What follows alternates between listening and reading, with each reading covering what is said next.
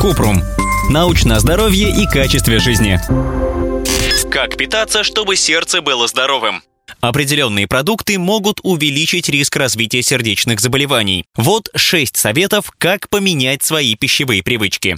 Контролировать размер порции. Чтобы контролировать размер порции, можно использовать небольшую тарелку, стакан или миску.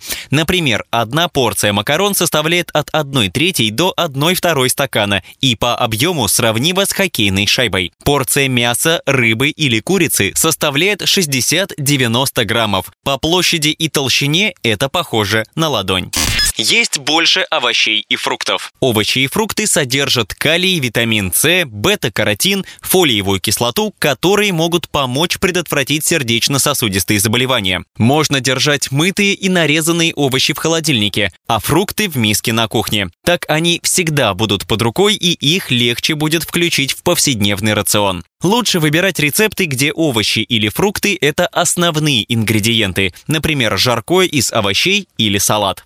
Выбирать цельнозерновые продукты. Цельнозерновые продукты – источник клетчатки и других питательных веществ, которые участвуют в регулировании артериального давления. Чтобы увеличить количество цельного зерна в питании, нужно выбирать цельнозерновую муку и хлеб, хлопья с высоким содержанием клетчатки, макароны из твердых сортов пшеницы.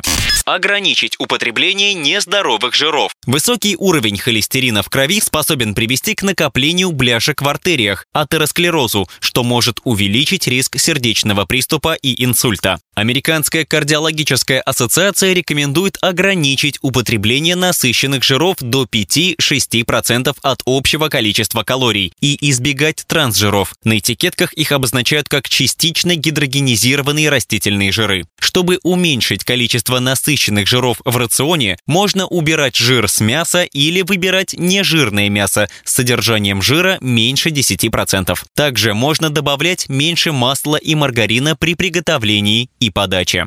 Выбирать растительные источники белка. Хорошие источники белка постное мясо, птица и рыба, нежирные молочные продукты и яйца. Из растительных источников подойдут фасоль, горох и чечевица. При этом, в отличие от мяса, они содержат меньше жира, и в них нет холестерина. Поэтому стоит заменить животный белок растительным. Некоторые виды рыбы также богаты омега-3 жирными кислотами, которые снижают риск развития болезней сердца. Чтобы получить эти кислоты, нужно есть не меньше двух порций рыбы в неделю, например, сельди, лосося или тунца.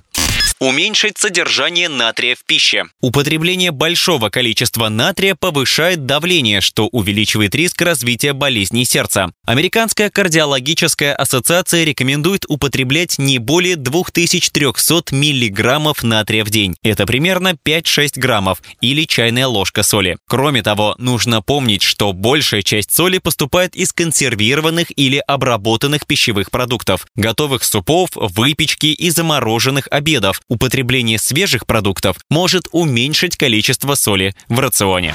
Ссылки на источники в описании подкаста. Подписывайтесь на подкаст Купрум, ставьте звездочки, оставляйте комментарии и заглядывайте на наш сайт kuprum.media. Еще больше проверенной медицины в нашем подкасте без шапки. Врачи и ученые, которым мы доверяем, отвечают на самые каверзные вопросы о здоровье. До встречи!